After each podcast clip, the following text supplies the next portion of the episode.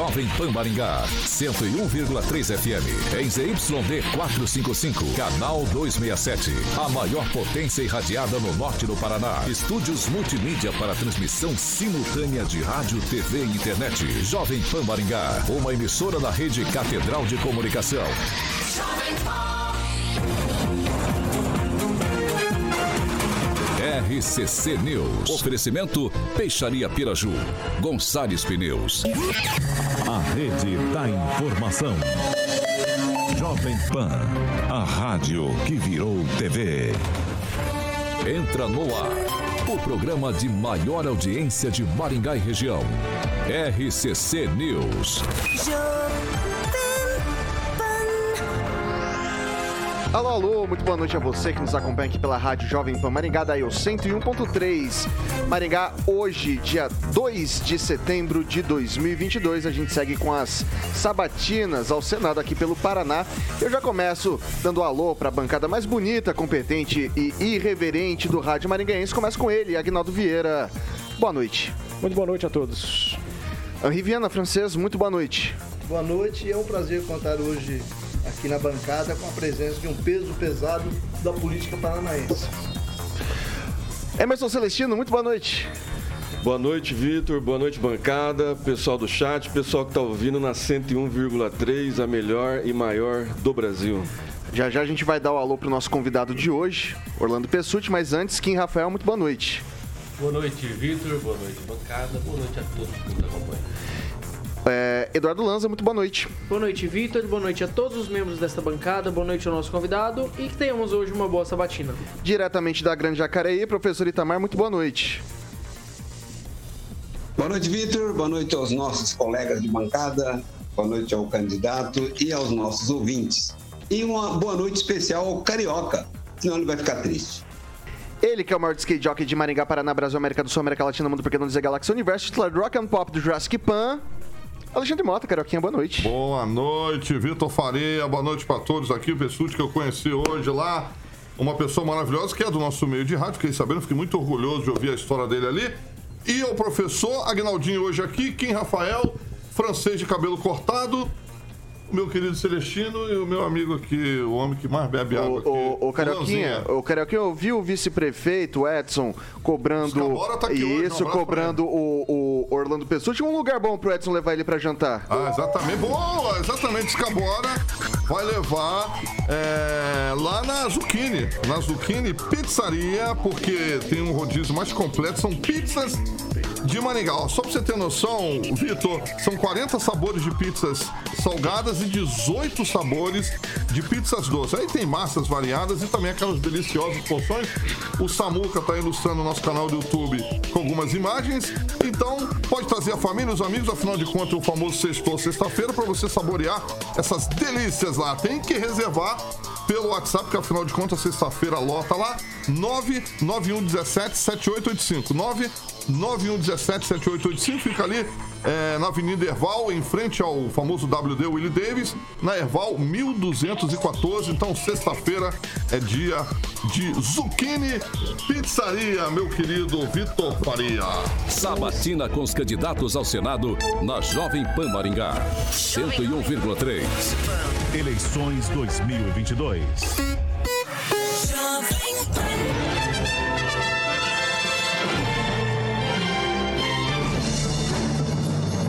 Bom, continuando nossas sabatinas com os candidatos do Paraná ao Senado nas eleições 2022, preciso sempre lembrar que nossos colunistas têm liberdade para indagarem o que quiserem. As perguntas são com temas livres e o tempo de resposta do candidato determina o número de perguntas que serão feitas durante o tempo total de 45 minutos. Está dividido em dois blocos, o primeiro de 25 minutos e o segundo com 20.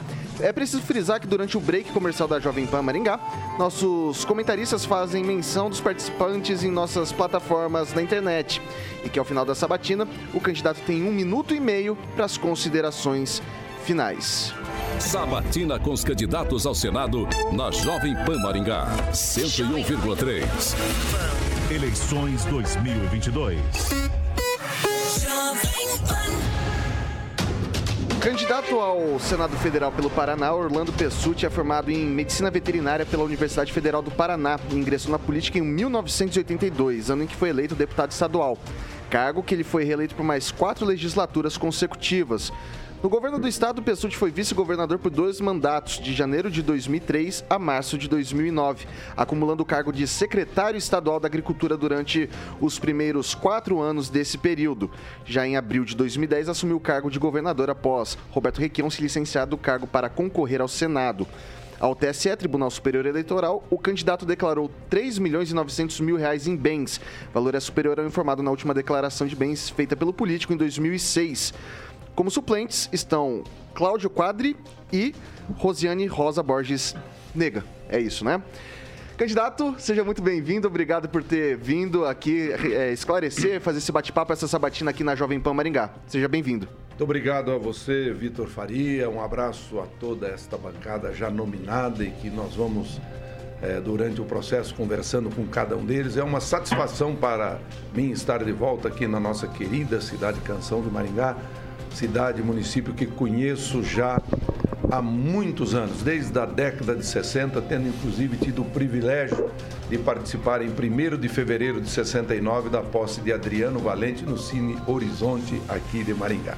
Bacana, eu vou dar o pontapé inicial aqui com a primeira pergunta. Muito se diz hoje de, uma, de um Senado mais atuante. O Senado é uma Câmara revisora e a gente tem hoje muitos pedidos, um clamor popular em questão de votações, pautas e avanços no que o pessoal diz impeachment de ministros ou ministro do STF. Em relação a esse tema, candidato, como o senhor se porta? Olha, eu, se for necessário votar pela criação de um processo de impeachment do ministro, não terei nenhuma dificuldade de me manifestar, desde que seja uma coisa plenamente justificável e não, e não apenas uma tentativa de criar uma CPI para que esta CPI se transforme num Big, Big Brother, onde o senador, a senadora vai lá só para se exibir e não para traduzir em resultado. O impeachment de ministros do Supremo Tribunal Federal, impeachment de parlamentares, vamos dizer assim, cassação de parlamentares, de presidente da República, tudo isso está previsto na Constituição.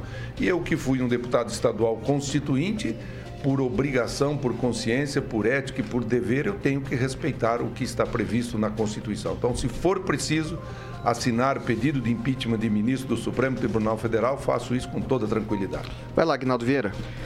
Governador Orlando Persutti, me permita chamá-lo assim.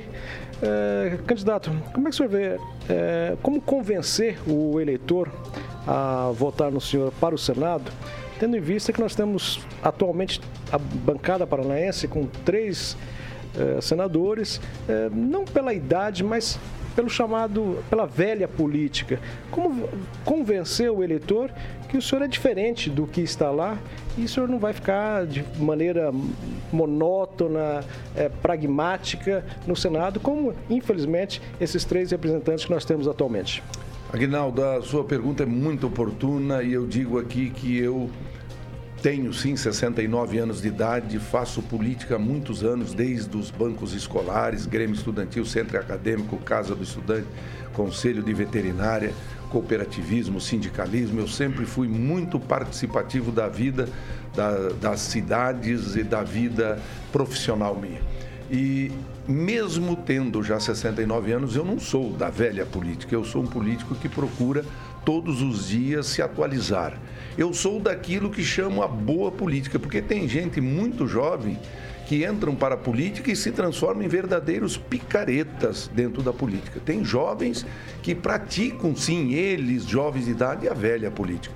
Eu pratiquei sempre a boa política. Eu sempre trabalhei com retidão, sempre procurei honrar a minha fé cristã, sempre procurei honrar a minha família constituída no amor, junto com a minha mulher Regina, meus três filhos, três noras, seis netos e procuro trazer isso como exemplo de como deve agir um político. O político, em primeiro lugar, ele tem que fazer é diferente daquilo que você colocou que os nossos senadores estão fazendo. O político tem que, no exercício do seu mandato de representação popular, no caso dos deputados, e representação do Estado, no caso dos senadores, ele tem que ir para Brasília, no Senado, trabalhar. Não é para ir lá ficar futricando a vida dos outros, ficar xingando o presidente, ficar defendendo o parente de presidente, transformando o CPI em Big Brother. Ele tem que trabalhar. Eu costumo dizer que a minha história de vida pessoal e a minha história de vida pública, começando como porteiro recepcionista da Prefeitura de Jardim Alegre no dia 3 de fevereiro de 69 é uma vida pública, uma vida familiar e uma vida de trabalho que serve como um certificado de garantia. Quem olhar para a minha história terá absoluta certeza de que eu serei um senador trabalhador, que vou lá particular, que vou lá para ocupar espaço, que vou lá para dialogar e vou lá para buscar obras, recursos e benefícios para o estado do Paraná. Henri Viana, francês. Independentemente da, é, da questão de como é que eu diria, de oportunidade de assumir a cadeira no Senado, o senhor tem um casamento indissolúvel com o PMDB, MDB Velho de Guerra. Talvez senhor seja um dos únicos políticos, políticos paranaenses que, que não mudou de partido até hoje. Aqui em Maringá ele é muito bem dirigido pelo vice-prefeito Edson Escabora. É, o senhor está contribuindo com o PMDB ou está mesmo disputando o Senado para valer, já que as as pesquisas de intenção de voto colocam o senhor lá embaixo, né? Por enquanto. O senhor acredita em, em, pesquisa de opinião pública? Eu acredito em pesquisa de opinião pública e acho que elas refletem a realidade do momento em que ela é realizada e na forma em que o questionamento é também conduzido, dependendo se concentrou de repente mais numa determinada faixa ou outra eu hoje tenho consciência que estou em quarto lugar nas pesquisas. Pesquisas realizadas aqui na região noroeste do Paraná me colocam em segundo, em terceiro, em alguns municípios até em primeiro lugar. Mas no estado inteiro eu estou em quarto lugar, eu tenho certeza disso. E sinto isso por quê? Porque eu fiquei os últimos 12 anos fora da mídia. Eu não tive mandato, eu não tive é, eleições das quais eu participei por conta da decisão equivocada dos dirigentes do MDB, comandado pelo ex-governador Riquião, que arrebentou, destroçou com o nosso partido. O Riquião tem até seus méritos quanto governador, quanto prefeito, até como senador. Eu não retiro as qualidades, embora possamos divergir dele em algum momento mas ele, como dirigente partidário, foi um desastre. Ele concentrou a estrutura partidária para promover a sua família, usar recursos do partido para candidaturas familiares. E isso fez com que o MDB se enfraquecesse. Em 2002 é, é, nós tínhamos muito mais deputados. Na 90 Dividiu 90, a bancada ao meio. Não, nós tivemos. Não, ele reduziu a dois deputados estaduais, a dois deputados federais. E isso enfraqueceu o partido. O fato de eu estar fora 12 anos é, lutando, inclusive, nesse tempo todo para não ser expulso, porque três vezes tentaram me expulsar do partido. Eu sou talvez um dos poucos políticos que resistiu a tentativas de expulsão, que resistiu à tentação de chamados é, com bônus financeiros, vamos dizer assim, para mudar de partido. E eu não me, não me arrependo de ter ficado no MDB. Eu estou tentando, eh, de certa forma, fazer com que o MDB se reerga, como está fazendo aqui em Maringá e na região o Edson Escabora, porque eu disputei sete eleições. E posso dizer que são nove, porque a de vice-governador teve o primeiro turno e o segundo turno. E no primeiro turno nós vencemos para ir para o segundo turno. E nas duas foi assim. Então eu disputei nove eleições pelo MDB e nas nove eu tive êxito esse partido nunca virou as costas para mim, a não ser em algum momento é, já mencionado aí de 2012 para cá. Então, eu estou firme e Uso como exemplo a eleição passada. Há 30 dias da eleição, o Requião e o Beto Richa estavam eleitos. No dia da eleição era o Oriovista e o Flávio Arnes. Eu cito o meu exemplo do Requião em 2002, nós tínhamos 10, 11%, o Álvaro Dias tinha 70%. Nós classificamos para o segundo turno e ganhamos a eleição do Álvaro Dias. Eu cito exemplos recentes do Witzel no Rio de Janeiro, que ninguém de nós, na, na, na quinta-feira da eleição, sabíamos que existia o Witzel, ele foi eleito. O Zema, lá do, da, de Minas Gerais. Então, eu trabalho para que nessas próximas quatro semanas as pessoas, eleitores do Paraná, saibam que o, o governador Orlando Pessutti é candidato a senador agora. Eu tenho quatro semanas para que as pessoas saibam. Hoje, 70% dos eleitores não sabem que Orlando Pessutti é candidato a senador. E quando eles souberem, eu tenho absoluta certeza que eu saio do quarto lugar, vou para o terceiro, do terceiro vou para o segundo. E se conseguir chegar ao segundo lugar, eu ganho as eleições porque o povo estará demonstrando já a essa altura a vontade de que Orlando Pessutti seja senador pelo Paraná. Emerson Celestino. Candidato, mas a qual MDB o senhor pertence? O MDB do Renan Calheiros, o, Re, o MDB da Simone Tebet, ou o MDB que é base de apoio do governador Ratinho Júnior e do, do, do presidente Bolsonaro aqui no Paraná, visto que o presidente e o governador têm o seu candidato ao Senado. A qual MDB o senhor pertence? Eu pertenço ao MDB que vem de Ulisses Guimarães, que passou por Mário Covas, que passou por Montoro e que tem hoje como sua representante maior a Simone Tebet. Ela é uma referência do nosso partido, de um MDB democrático, realmente de um MDB que quer mudanças para o país e que não quer, como eu não quero, é ver continuar nesse país existindo um orçamento secreto, que é uma vergonha para qualquer cidadão, para qualquer político. É, você trabalhar com essa história. Mesmo o suplente, da, da, da, o vice da Simone tenha recebido os milhões que recebeu do orçamento? O vice da Simone, a é, Mara atual.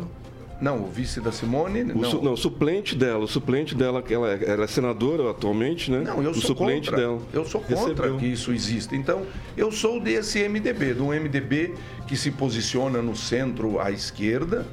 É, eu não sou um extremo esquerda, mas eu sou um centro que tem tendências democráticas que querem o melhor para o nosso país e que não aprova este comportamento, por exemplo, do Renan Calheiros, que você mencionou, não aprova esse comportamento do Gedel Vieira Lima, que você mencionou, porque na minha vida eu nunca manchei a minha honra e minhas mãos com atitudes e comportamentos que, infelizmente, esses companheiros de MDB tiveram. Eles estão respondendo na justiça processo.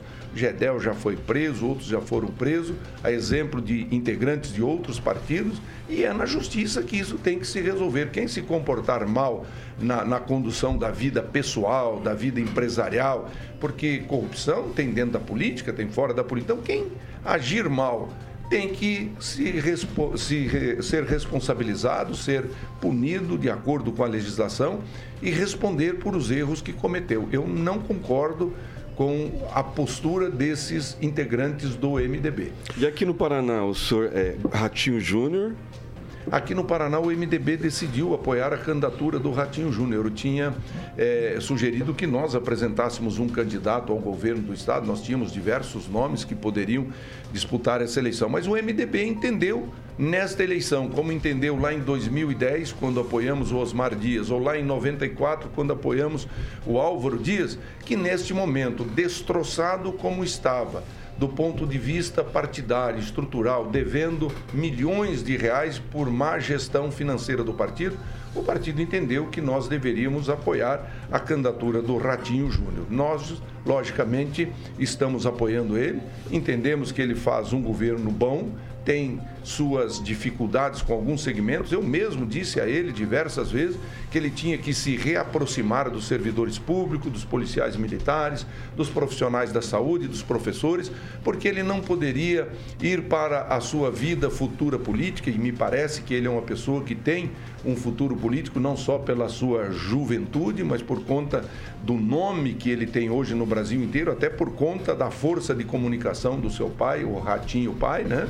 E eu disse para ele que ele não podia levar para a sua história essa dificuldade de relacionamento com servidores públicos, como é, até hoje leva o Álvaro Dias por conta dos cavalos e das bombas que os professores tiveram que enfrentar quando o Álvaro era governador. Então eu disse isso para ele mas até agora ainda ele não se ajustou e eu, eu vi muitas vezes a dificuldade que ele teve. Mas, é, de forma geral, o Ratinho faz um bom governo no Paraná e entendo que a reeleição dele não será ruim para o estado do Paraná. Ok. Vou passar para o Kim Rafael. Boa noite, candidato. Boa noite, É, Kim. Falando ainda do Supremo Tribunal Federal, que eu acho que é uma coisa que ainda está em voga, sobretudo quando se fala em Senado Federal, né? Existem pelo menos aí 62 pedidos de impeachment contra ministros do STF. A primeira pergunta é a seguinte: se o senhor já analisou algum deles, né? Como o senhor avalia, né, os- esses pedidos? E segundo, se na avaliação do senhor, é, dentro propriamente dito do inquérito das fake news, o qual o relator hoje é o Alexandre de Moraes, é, se o senhor acha que as decisões dele é, é, talvez não ultrapassa aí entrando na seara do abuso é, de poder, é, exercendo como ministro algumas decisões um pouco autoritárias. Qual é a sua avaliação quanto a isso? Olha, em primeiro lugar, Kim, eu quero dizer a você que não avaliei nenhum desses pedidos. Eu não estou lá no Senado, evidentemente. É, eu estava cuidando de, de trabalhar e articular a minha candidatura dentro do MDB, porque eu comecei como candidato único, depois apareceram cinco candidatos e eu tive que, pouco a pouco, ir vencendo a todos e tive que disputar uma convenção dentro do MDB para ter a condição de ser candidato. Então eu me ocupei disso e não me aprofundei. Mas por aquilo que a gente ouve, por aquilo que a gente lê, aquilo que a gente vê, com toda franqueza, eu entendo que em alguns momentos o Supremo Tribunal Federal tem exorbitado um pouco nas suas funções. Essa semana mesmo, eu fui entrevistado pela Gazeta do Povo, acredito que esteja saindo neste final de semana as respostas. Ela perguntou o que, que eu faria de mudanças, o que eu sugeriria de mudanças para que a independência dos poderes existisse. Eu disse: nenhuma mudança. Eu apenas faço uma sugestão que cada um obedeça o que está na Constituição. Eu não concordo, por exemplo, que um ministro de livre-arbítrio seu e individualmente é, é, suspenda uma decisão, por exemplo, votada pela Câmara Federal, com quase 500 deputados, ou uma decisão de um chefe de Estado, um presidente da República, ou mesmo algumas coisas que a maioria dos ministros, colegas dele, tenha votado. Eu não concordo com isso. Eu acho que é, essas coisas têm que ser resolvidas rapidamente, mas no colegiado. Se os 11 ministros reunidos, a sua maioria, decidir que tem que parar aquele processo legislativo, suspender algum ato do, do governo federal, porque o governo federal muitas vezes também toma atitudes que ferem a Constituição, muitas vezes a, os parlamentos votam leis que ferem a Constituição. Mas eu não entendo que isso deva ser atribuição de um único ministro. Então, é, nessa questão mesmo das fake news, eu até fiz um dia uma resposta a, a uma pergunta que me fizeram: Ah, o que você acha da condenação do deputado Daniel Silveira? Eu disse: exagerada. Eu acho que o, o, o Supremo Tribunal Federal passou dos limites. Eu não sou a favor da maioria das coisas que o Daniel Silveira fez, mas eu disse a vocês que eu sou um democrata. Eu tenho que entender que ele tem o direito de se expressar. Se ele está se expressando ferindo princípios constitucionais, vamos puni-lo. Agora, por uma opinião, quer dizer, você condenar uma pessoa a oito anos de, em regime fechado, quer dizer, o primeiro erro quem cometeu aí não foi nem o Supremo, foi a própria Câmara Federal que não quis cortar na carne na sua comissão de ética e disciplina, porque ali tinha uma sugestão de suspender o seu mandato. E ali uma suspensão cabia. Vamos suspender, vamos retirar ele da, da, da, das suas, vamos dizer assim, é, é, imunidades parlamentares e se ele continuar fazendo, ele vai ser condenado criminalmente como qualquer cidadão sem as suas imunidades. Então, eu entendo que o Supremo Tribunal Federal, em alguns momentos, através de alguns ministros, ele exagera um pouco. E nesse caso, eu entendo que o Alexandre Moraes exagerou um pouco. Não vou dizer que ele errou, que ele fez, mas eu acho que foi a dosimetria foi exagerada neste caso. Eduardo Lanza. É, candidato, sabemos que o senhor, é, a última eleição que o senhor acabou tendo destaque foi em 2010, a, a, não, pelo período eleitoral, no caso, que o senhor foi governador do estado. Certo. Porém, de 2010 a 2018, houve um. É, 2010 a 2018, não, perdão, 2010 a 2022, houve um hiato da, de, aparição do, de aparição do senhor na, nas mídias, até na sociedade em geral. E o paranaense, ele tá cansado dos senadores que lá estão em Brasília, justamente porque não aparecem. Se o senhor for eleito senador, o senhor irá aparecer mais que os atuais senadores ou não?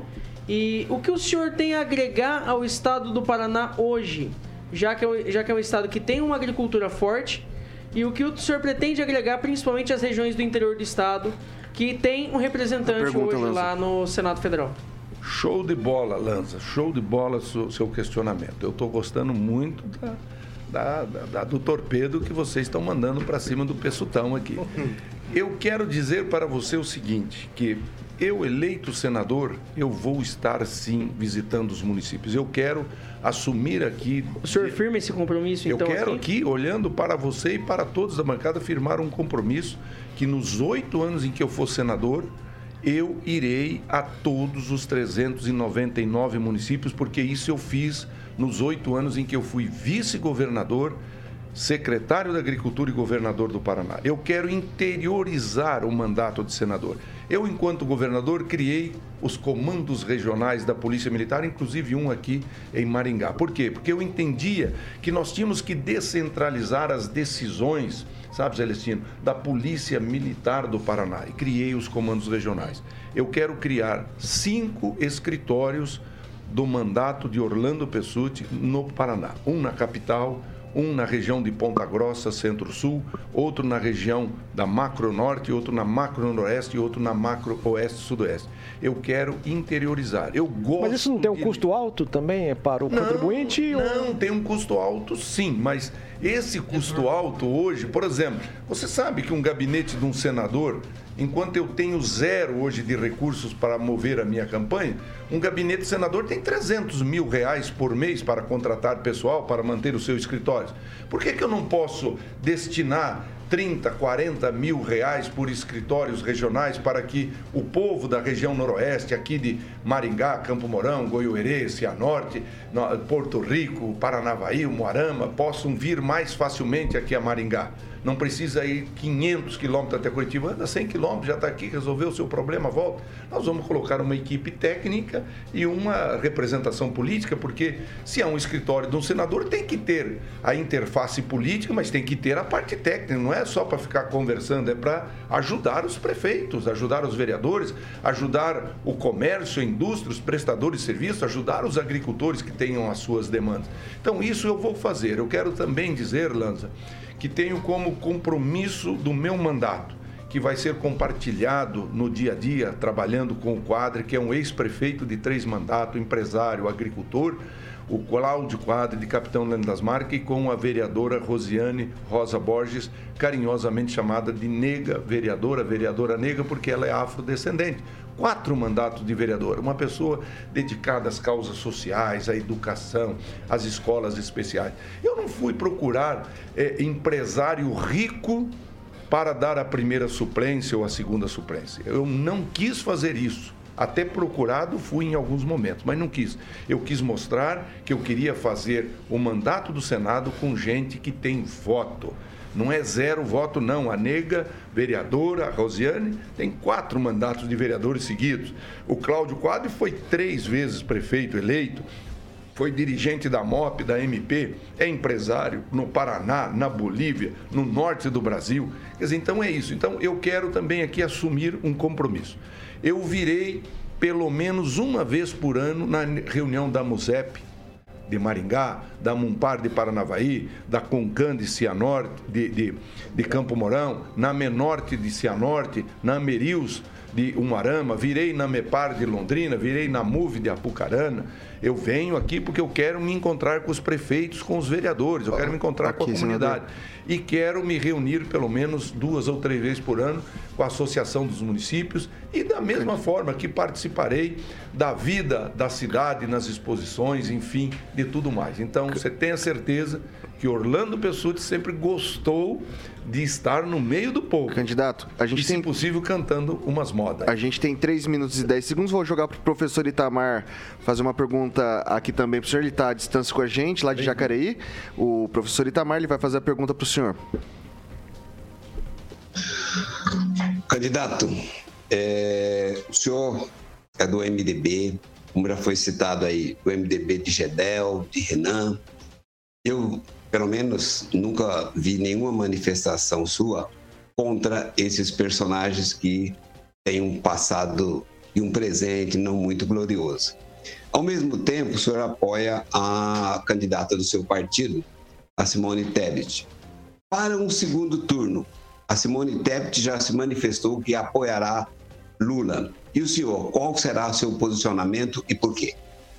Eu não tenho uma posição definida nesse momento, até porque eu estou torcendo e acreditando que a Simone possa crescer a ponto de chegar ao segundo turno. Se ela não conquistar isso, eu vou me reunir, se eleito for, com os demais senadores do meu partido, com os deputados do meu partido, com os prefeitos, com o nosso governador do Paraná e vou tomar uma decisão coletiva. Não vou decidir individualmente por uma paixão do Orlando Pessutti. Eu quero fazer as coisas discutindo com a sociedade.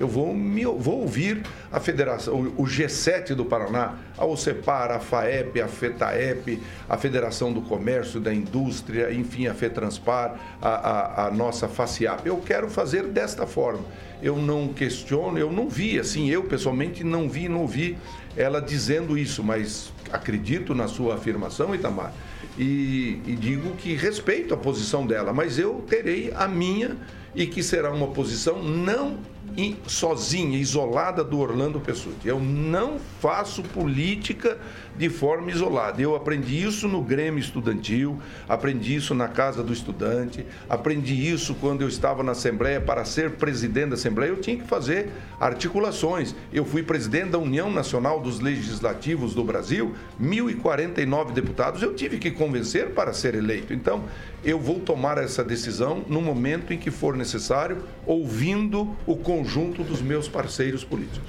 Inclusive, se a gente tiver alguma mudança no sentido do, do governo do estado, a bancada, como é que o senhor pretende fazer isso exatamente? Porque eu não entendi. O senhor falou, é, o senhor é do, do MDB, o Ratinho eleito, o Riquinho eleito, vai conversar com o governador, com esses candidatos. Como o senhor pre pretende um consenso nesse sentido?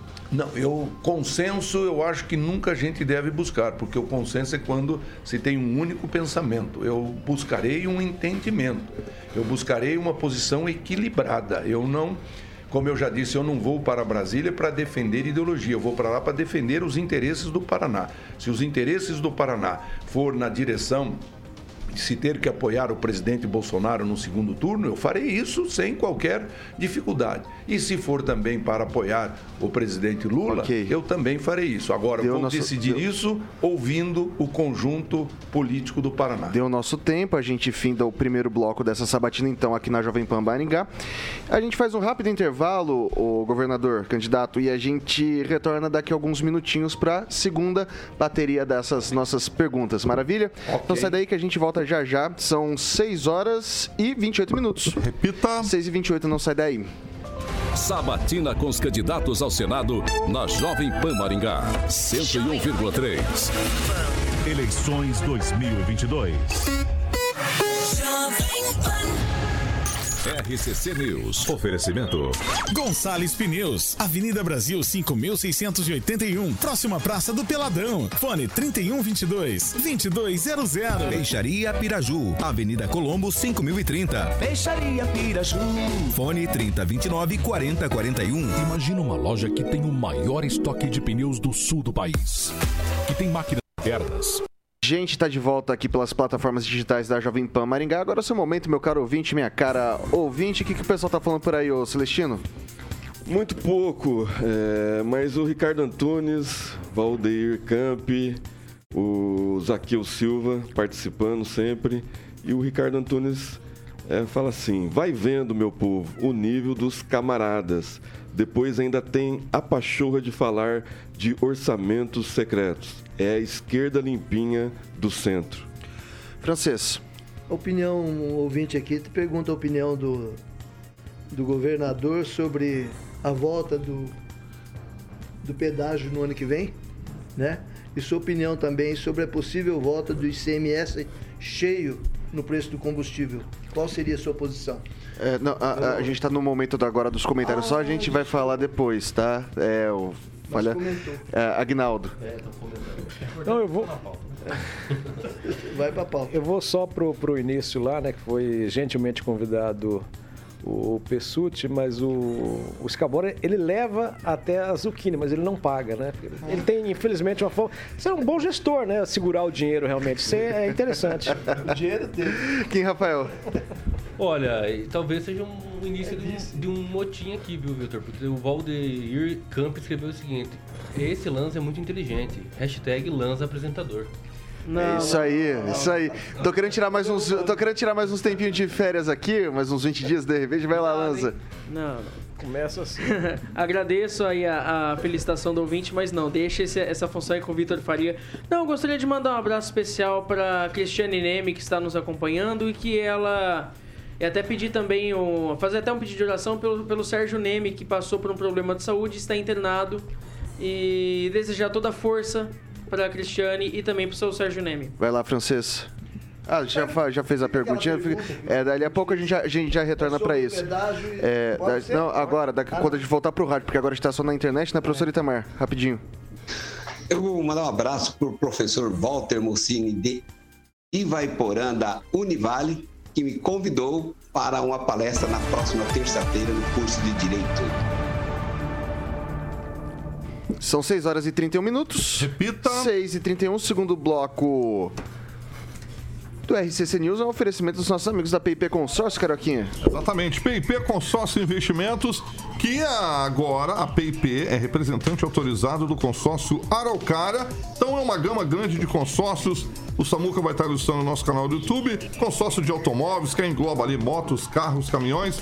Consórcio de eletro, móveis, imóveis, serviços, enfim, as taxas pequenas que cabem no seu bolso e tem o atendimento é, presencial que fica na Avenida Governador Bento Munhoz da Rocha Neto, número 534, sala 14, e também o famoso atendimento online, o famoso WhatsApp, que é 44 991856363, 991856363, então consórcio e empreendimentos consignados é na PayPal, é na PayPay Consórcio Investimentos, agora autorizado consórcio Araucária Vitor Faria.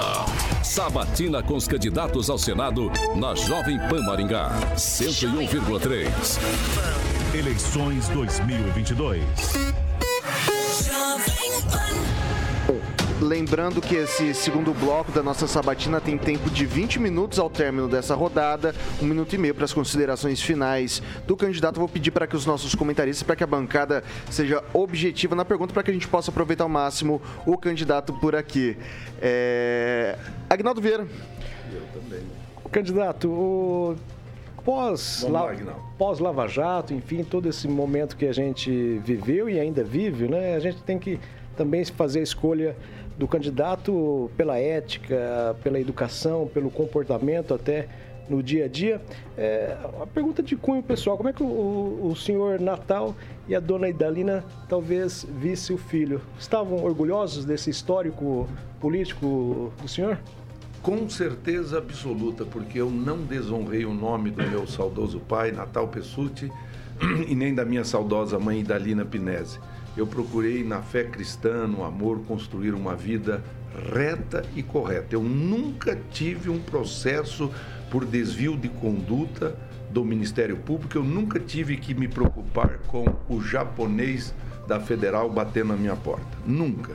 Nunca, não tenho processo. Sou ficha limpa, inclusive o amigo que falou o, limpinho da esquerda. Quer dizer, a pessoa fala isso da gente, mas defende o orçamento secreto. Eu não defendo o orçamento secreto. Eu não defendo. Quer dizer, eu tenho certeza que da mesma forma como os meus filhos, as minhas noras, têm orgulho do pai e do sogro que tem, o meu pai e minha mãe estariam aprovando a minha conduta, porque meu pai sempre disse: construa a sua vida política em- de uma forma sólida, respeitando os adversários, respeitando a opinião dos outros, mas fazendo com que a sua lavoura política, a sua atuação política frutifique.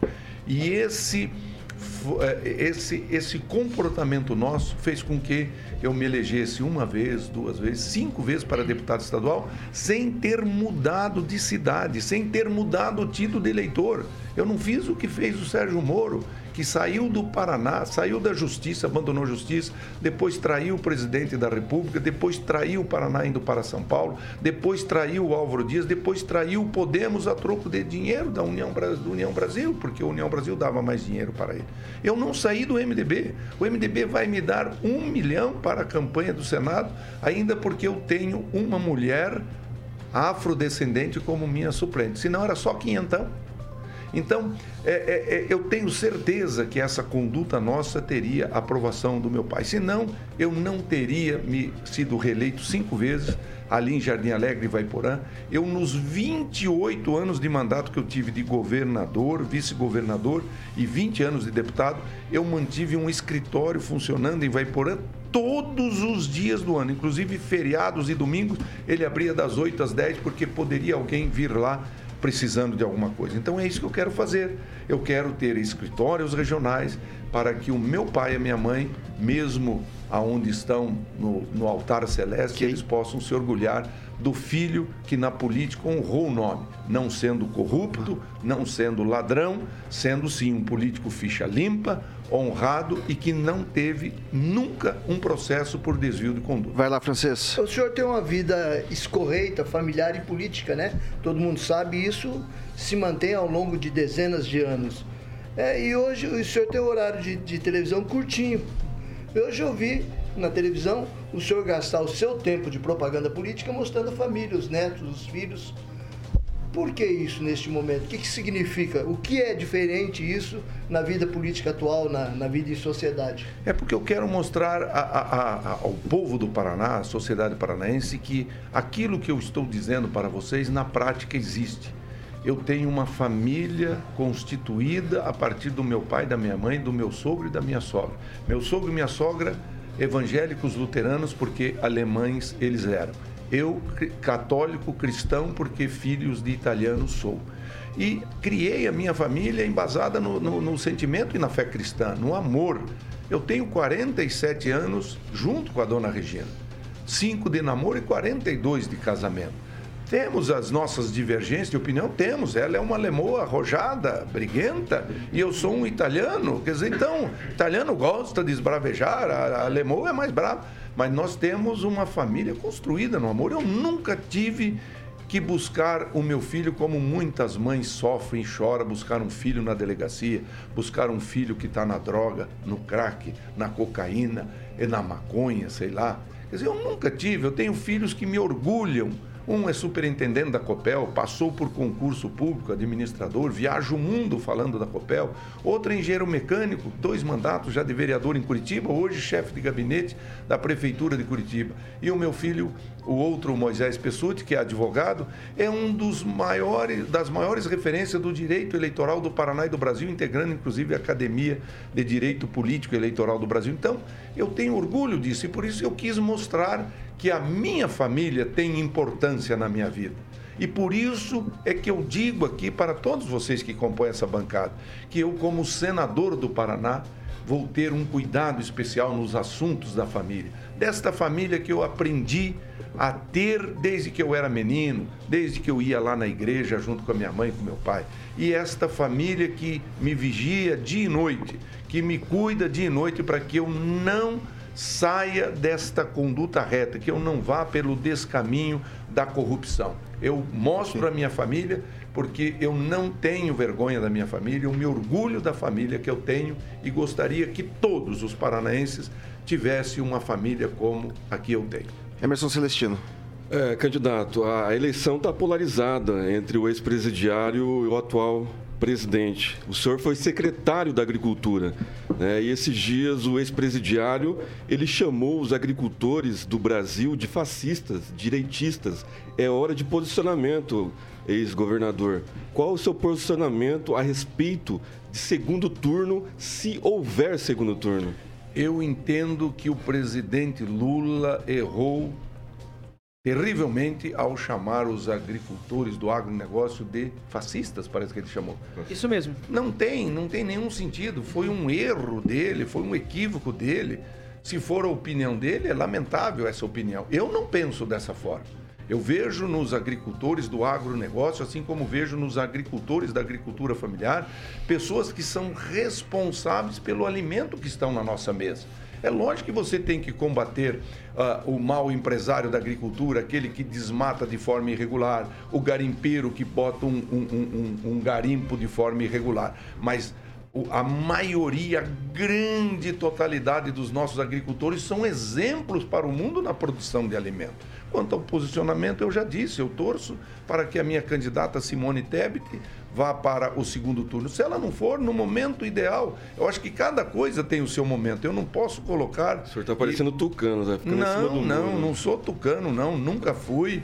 Já tivemos junto com os tucanos em algumas eleições, os tucanos estiveram junto conosco, mas eu gosto de respeitar as regras. Ontem mesmo alguma pessoa, ah, você não devia colocar o nome da Simone Tebet na sua propaganda.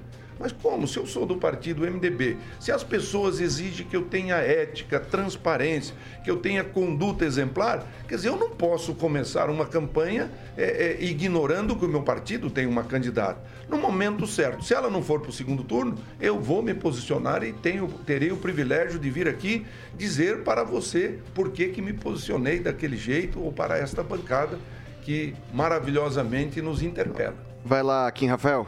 Candidato, é, alguns outros hum. candidatos que acabaram já vindo, né? É, sempre fala, quando fala assim em pedágio, fala o seguinte, é, ah, vamos conversar com o pessoal, enfim, vamos tentar melhorar a forma dos pedágios aqui no Paraná. Qual que seria a sua iniciativa como senador hoje para tentar nos ajudar né, com esse pedágio, por mais que não está sendo cobrado agora, mas em janeiro pode ser que mude completamente a situação e as tarifas que estão sendo colocadas, se o senhor já analisou Pergunta aqui. os novos Sim. contratos, enfim, que podem vir, o que, que o senhor, como é que o senhor avalia como senador para ajudar o paranaense no pedágio? Olha, eu, eu devo dizer a você que eu venho acompanhando essa questão do pedágio bem de perto e fui inclusive um dos responsáveis para que o nosso deputado federal Sérgio Souza, é, numa, numa PEC, é, colocasse lá um artigo proibindo a renovação, a prorrogação dos contratos de pedágio no Paraná. Eu, quando deputado estadual em 95, 96, 97, é, no governo do Jaime Lerner, nós estávamos na oposição. Tá? E nós fomos contra esse modelo de pedágio. Da mesma forma, nós somos contra vender o Banestado. Os gaúchos, que são muito mais aguerridos muitas vezes do que nós, seguraram o Banrisul, que está lá ajudando o desenvolvimento do Rio Grande do Sul. E nós aqui entregamos o Banestado de mão beijada para o Banco Itaú. Eu fui contra a venda da Copel, fui contra a venda da Sanepar. Não quer dizer que eu seja um cara que só pensa é, é, que tem que ser tudo Estado. Eu não sou daqueles que defendem o Estado mínimo, como muitas pessoas querem, que acabe com todas as estatais. Não é assim.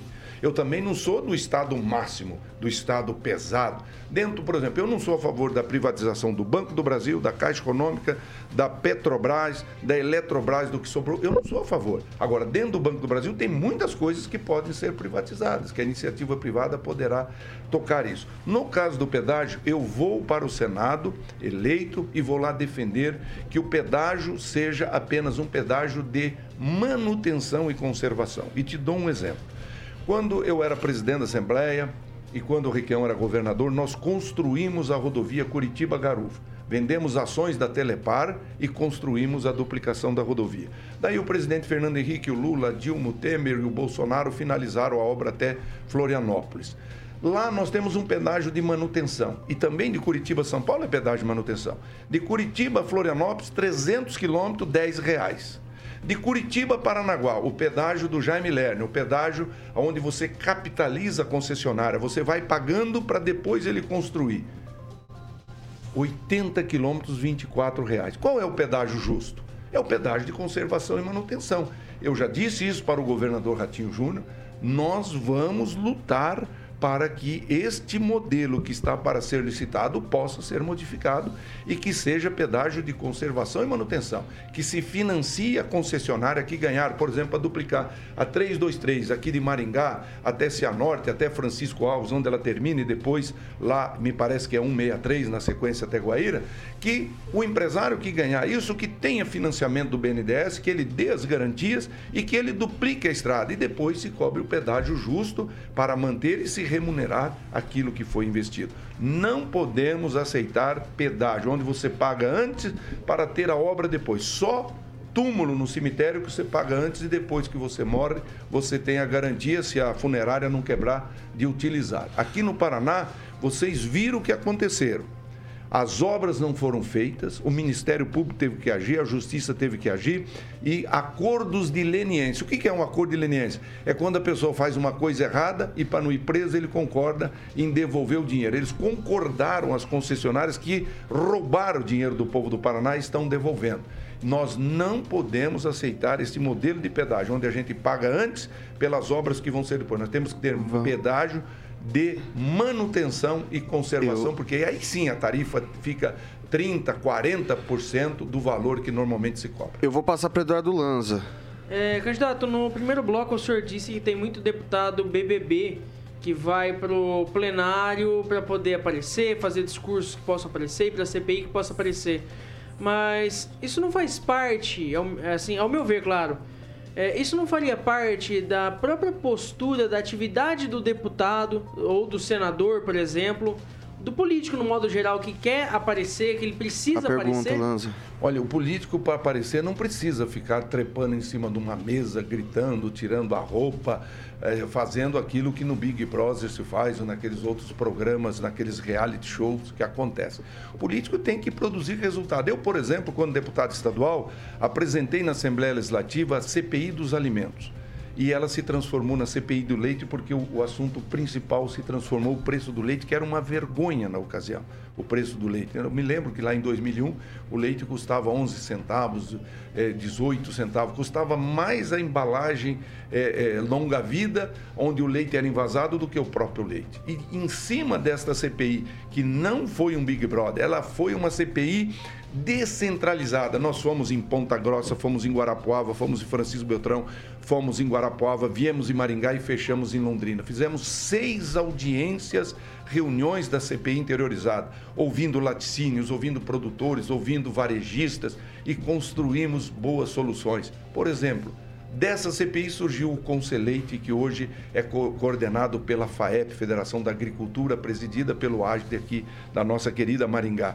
Saiu o Conselheite, cinco ou dez representantes, eu não sei agora de cabeça, era cinco, mas parece que é dez agora, da indústria e cinco ou dez dos produtores. E todos os meses, com o apoio da Universidade Federal, eles produzem um, um preço de leite, um preço máximo, o preço mínimo e o preço médio. A exemplo daquilo que se faz dentro do Consecana, que cuida do preço da, da, da cana-de-açúcar paga aos produtores. Então surgiu o Conselheite. E em cima disso, do discurso que não foi preciso tirar a roupa, tirar a gravata, quebrar o, o microfone na Assembleia, que eu fazia, de defesa de programas sociais de distribuição de leite, não como o ticket de leite do Sarney, que entregava o ticket de leite para o cidadão, ele trocava por pinga e por cigarro no boteco da esquina. Nós queremos um programa chamado Leite das Crianças, que existe até hoje distribuindo leite às famílias pobres para você alimentar quem precisa, estruturar melhor a cadeia produtiva do leite, estruturar melhor os laticínios. Então a CPI é um instrumento dos melhores que tem. Um, um- um deputado não precisa ficar xingando todo mundo, não precisa ficar dizendo que bandido morto, bandido bom é bandido morto. E daí? Passaram-se os anos e cadê? Cadê que se resolveu? Eu acho que basicamente a palavra que veste certo para o Orlando Pessutti e para aquilo que o povo do Paraná está pedindo hoje, eles querem pessoas que trabalhem, que seja do diálogo, que vá lá para ajudar o presidente da República, que vai lá para eh, dizer aos ministros do Supremo Tribunal aquilo que precisa ser dito, aos ministros em geral, dizer o que mas vai para lá trabalhar, para ajudar o governador a buscar recursos. Por exemplo, a Itaipu Nacional financiou a construção da ponte número 2 de Foz do Iguaçu com dinheiro da Itaipu. Foi uma sugestão nossa quando eu era conselheiro da Itaipu. Hoje todo mundo é dono da ponte. Beleza. Que maravilha que o Ratinho e o Bolsonaro estão construindo a ponte que a Cida Borghetti e o Michel Temer, a pedido nosso, autorizou construir. Trevo das cataratas. O trevo das cataratas, rodovia boiadeira, recursos para o aeroporto. Então tem dinheiro que vai sobrar na Itaipu. 5 bilhões vai sobrar no caixa da Itaipu por ela não ter que pagar mais o financiamento da dívida. E esse dinheiro nós vamos deixar aí para o orçamento secreto, para o fundo de financiamento de campanha eleitoral? Nós vamos deixar aí para Brasília? Não, vamos segurar um pouco dele aqui. Deixa eu passar para o professor Itamar fazer a pergunta dele, para a gente encerrar a rodada de, de perguntas. Candidato, é, eu conheço inclusive parte da sua biografia, porque eu dei aula sete anos no campus da UEND em Vaiporã. Então, concordo plenamente, o senhor tem uma biografia exemplar, não tenha dúvida quanto a isso, sem passado turbulento. No entanto, nas suas falas ficou na dúvida aí, né? Ficou uma certa. Se o PMDB, o MDB, melhor dizendo, apoiar você, o senhor apoiará o Lula com todo o seu passado E, ao mesmo tempo, eu também não percebi nenhuma indignação com as atitudes, em especial do ministro Alexandre de Moraes, ao é, fazer o que ele está fazendo contra a Constituição, fora da legalidade. O senhor não acha que isso seria capaz de entristecer os seus pais se flagrasse o senhor apoiando essas duas personalidades? Acredito que se isso é, é, vier a acontecer, poderá sim criar algum, algum desconforto a eles. Mas eu não disse que eu vou fazer isso. Eu disse, inclusive, aqui que eu não concordava com as atitudes do ministro Alexandre Moraes em algumas situações. Eu disse aqui, eu reprovei sim a ele, como reprovei a conduta do presidente Lula, reprovei aqui veementemente quando ele chamou o, o, os integrantes do agronegócio de fascista. Eu acho que ele agiu equivocadamente. E eu não vou acompanhar a decisão do meu partido, MDB. Eu disse que eu vou ouvir o conjunto da sociedade paranaense. Então, a minha decisão de apoiar no segundo turno Bolsonaro ou Lula, eu espero que no segundo turno eu continue apoiando a Simone Tebet.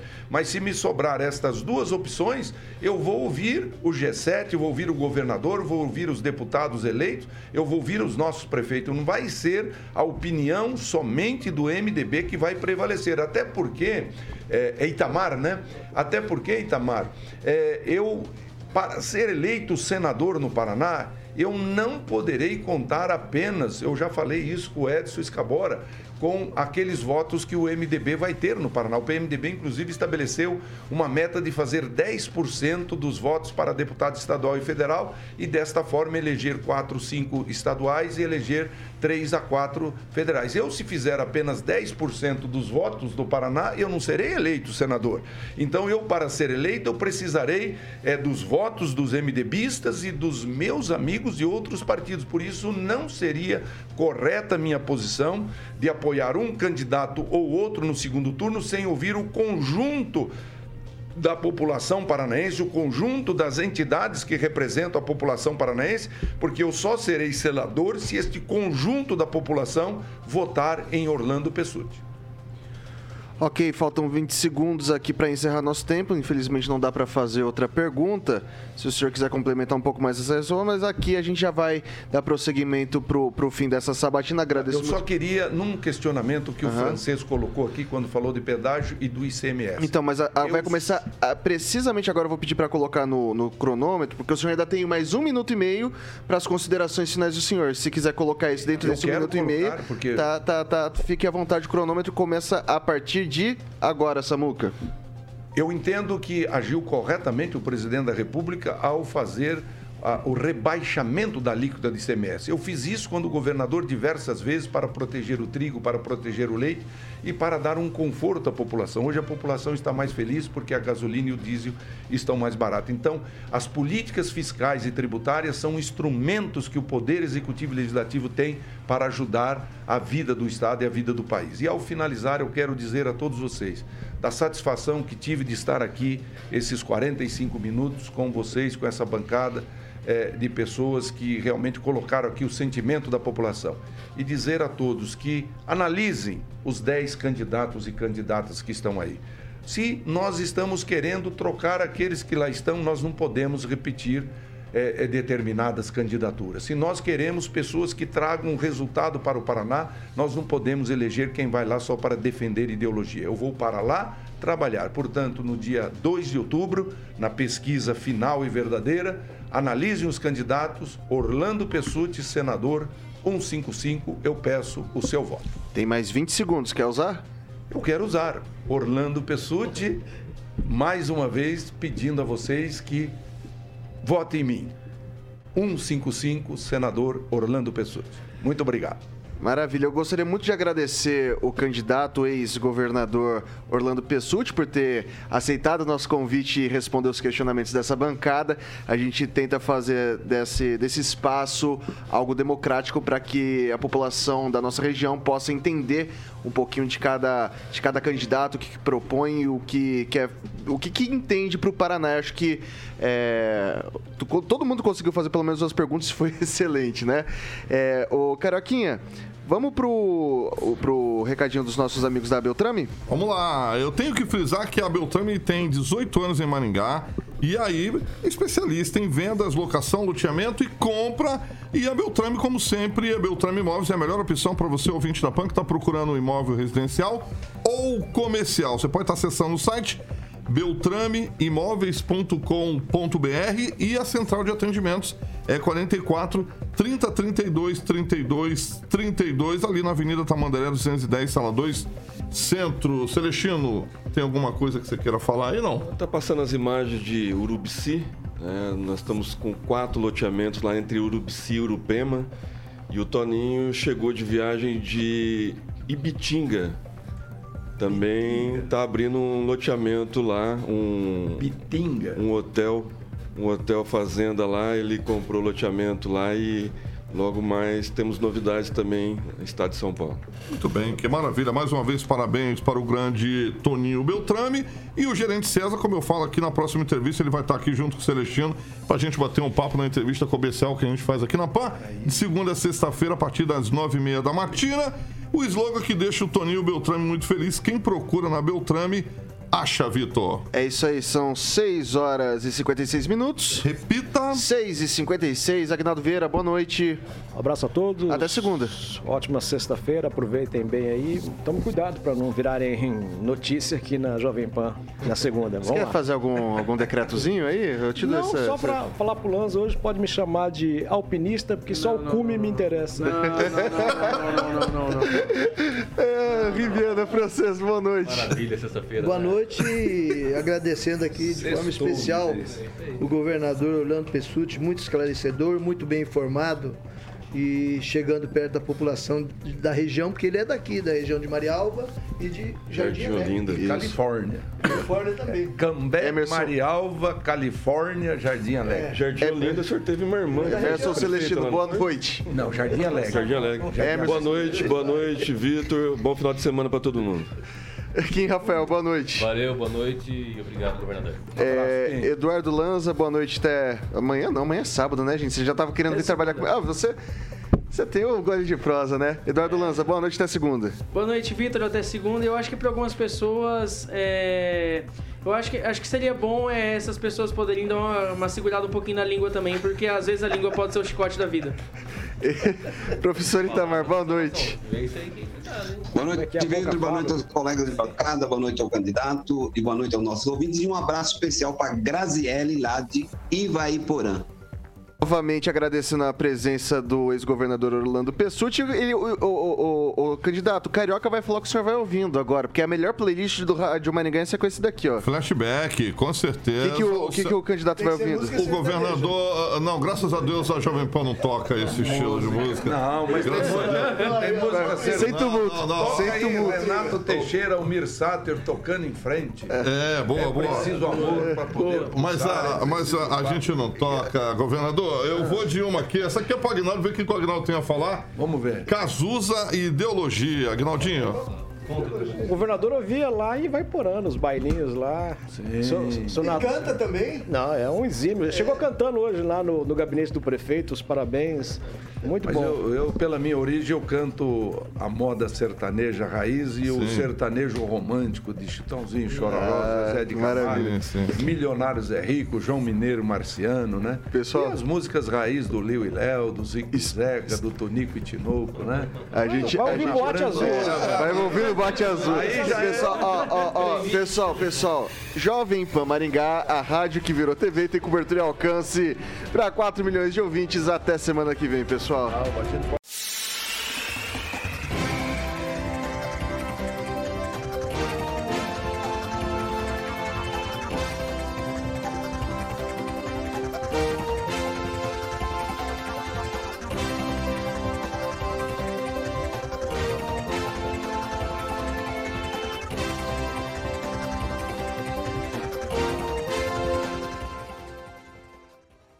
opinião de nossos comentaristas não reflete necessariamente a opinião da Rede Catedral de Comunicação.